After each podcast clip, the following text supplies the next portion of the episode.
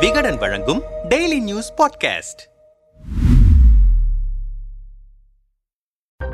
அறுபது நாட்களை கடந்தும் மணிப்பூரில் வன்முறை வெறியாட்டங்கள் தொடர்கின்றன. மத்திய மாநில பாஜக அரசுகளோ அதை வேடிக்கை பார்த்துக் கொண்டிருக்கின்றன. வெளிநாட்டு பயணத்தை முடித்துக்கொண்டு நாடு திரும்பிய பிறகு பிரதமர் மோடி மணிப்பூர் கலவரம் குறித்து இதுவரை ஒரு வார்த்தை கூட பேசவில்லை என்று கொந்தளித்திருக்கிறார்கள் மக்கள். மணிப்பூரின் உயர்வகுப்பு இனக்குழுவான மைத்தேயி இனத்தையும் பழங்குடிகள் பட்டியலில் சேர்க்க வேண்டும் என்ற கோரிக்கையால் மே மூன்றாம் தேதி முதல் பற்றி எரிந்து கொண்டிருக்கிறது அந்த மாநிலம். மக்கள் தொகையிலும் அரசியல் பிரதிநிதித்துவத்திலும் ஆதிக்கம் செலுத்தும் மைத்தேயி மக்களை பழங்குடிகள் பட்டியலில் சேர்க்கக்கூடாது என நாகா குக்கி ஆகிய பழங்குடியின மக்கள் எதிர்ப்பு தெரிவிப்பதால் மாநிலம் வன்முறை காடானது இருதரப்பை சேர்ந்த கிளர்ச்சி குழுக்களும் மாறி மாறி தாக்குதல்களை நடத்தி கொண்டிருக்கின்றன. இந்த கலவரங்களுக்கு பொறுப்பேற்று மணிப்பூர் முதல்வர் பிரேம் சிங் பதவி விலக வேண்டும் என எதிர்க்கட்சிகளும் பொதுமக்களும் ஆரம்ப முதலே குரல் எழுப்பி வருகிறார்கள். கடந்த சில வாரங்களாக ஆளும் பாஜகவினரும் அண்டை மாநிலமான மிசோரம் பாஜகவினருமே கூட பிரேம் சிங் அரசு கலை கலைக்கப்பட்டு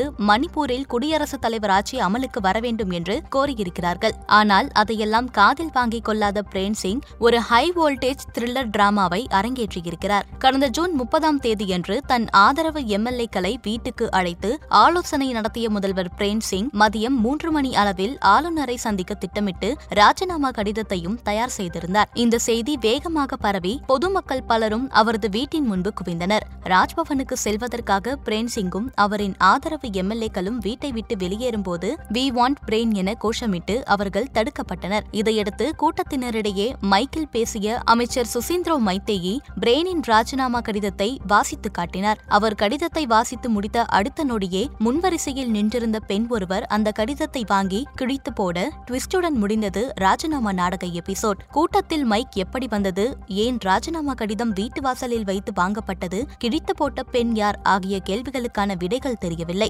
அப்படியே கட் செய்தால் பிரேன் சிங் வீட்டுக்குள் நடந்த சம்பவங்களை அமைச்சர் சபம் ரஞ்சன் சிங் விவரிக்கும் போது மக்களின் விருப்பத்திற்கிணங்க நீங்கள் ராஜினாமா முடிவை கைவிட வேண்டும் என நாங்கள் கேட்டுக்கொண்டோம். அதனால் அவர் முடிவை மாற்றிக்கொண்டார் என்றார். முதல்வர் பிரேனும் இந்த முக்கியமான தருணத்தில் முதல்வர் பதவியை ராஜினாமா செய்ய மாட்டேன் என ட்விட்டரில் தெரிவித்திருக்கிறார். அமித்ஷாவை சந்தித்த ஓரிரு நாட்களில் நடந்திருக்கும் இந்த சம்பவத்தை பாஜக அரசின் திட்டமிட்ட நாடகம் என்றே எதிர்க்கட்சிகள் விமர்சிக்கின்றன.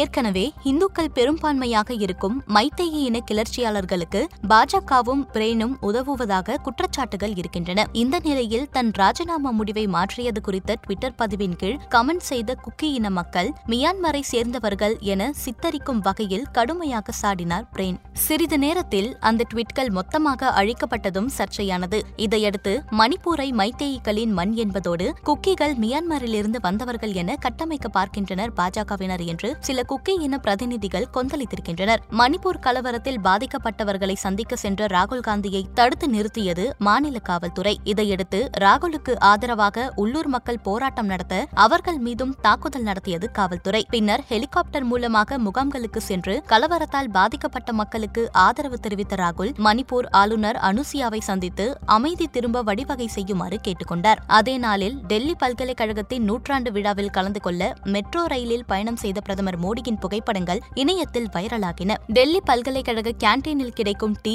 நூடுல்ஸ் பற்றி மெட்ரோவில் பயணித்த மாணவர்களிடம் பேசி கைத்தட்டல் வாங்கிய அவர் குறிப்பாக வடகிழக்கு மாநிலத்தின் சிறப்பு உணவான மோமோஸ் பற்றியும் பேசியிருக்கிறார். ஆனால் வடகிழக்கில் பற்றி எரியும் மணிப்பூர் குறித்து மட்டும் வாய் திறக்கவில்லை. இதற்கிடையில் பாஜகவின் மணிப்பூர் மாநில தலைவர் சாரதா தேவி ராகுல் இந்த சூழ்நிலையிலும் மணிப்பூருக்கு வந்திருப்பது பாராட்டுக்குரியது என்றிருக்கிறார். காங்கிரஸ் கட்சியினரோ போட்டோஷூட் நாடகத்திலேயே காலத்தை கழிக்க நினைக்கிறார் மோடி. அவர் மக்களை பற்றியும் சிந்திக்க வேண்டும். குறிப்பாக மணிப்பூரில் அமைதி திரும்புவது குறித்து அவர் வாய் திறக்க வேண்டும் என்கிறார்கள். மணிப்பூர் கலவரம் தொடர்பான வழக்குகளை விசாரித்த உச்சநீதிமன்றம் ஜூலை ஏழாம் தேதிக்குள் கள நிலவரம் குறித்து மாநில அரசு அறிக்கை சமர்ப்பிக்க உத்தரவிட்டிருக்கிறது. மணிப்பூர் கலவரம் தொடங்கி ஐம்பத்தி ஐந்து நாட்கள் கழித்து அது பற்றி விளக்கம் கேட்டறிந்திருக்கிறார் பிரதமர் மோடி. தங்கள் ஆட்சியின் ஒன்பது ஆண்டு கால சாதனை விளக்க பொதுக்கூட்டங்களை நாடு முழுவதும் நடத்தி கொண்டிருக்கிறது பாஜக. இந்த சூழலில் அவர்களின் அடிக்க முடியாத கரும்புள்ளியாக மாறியிருக்கிறது மணிப்பூர் கலவரம்.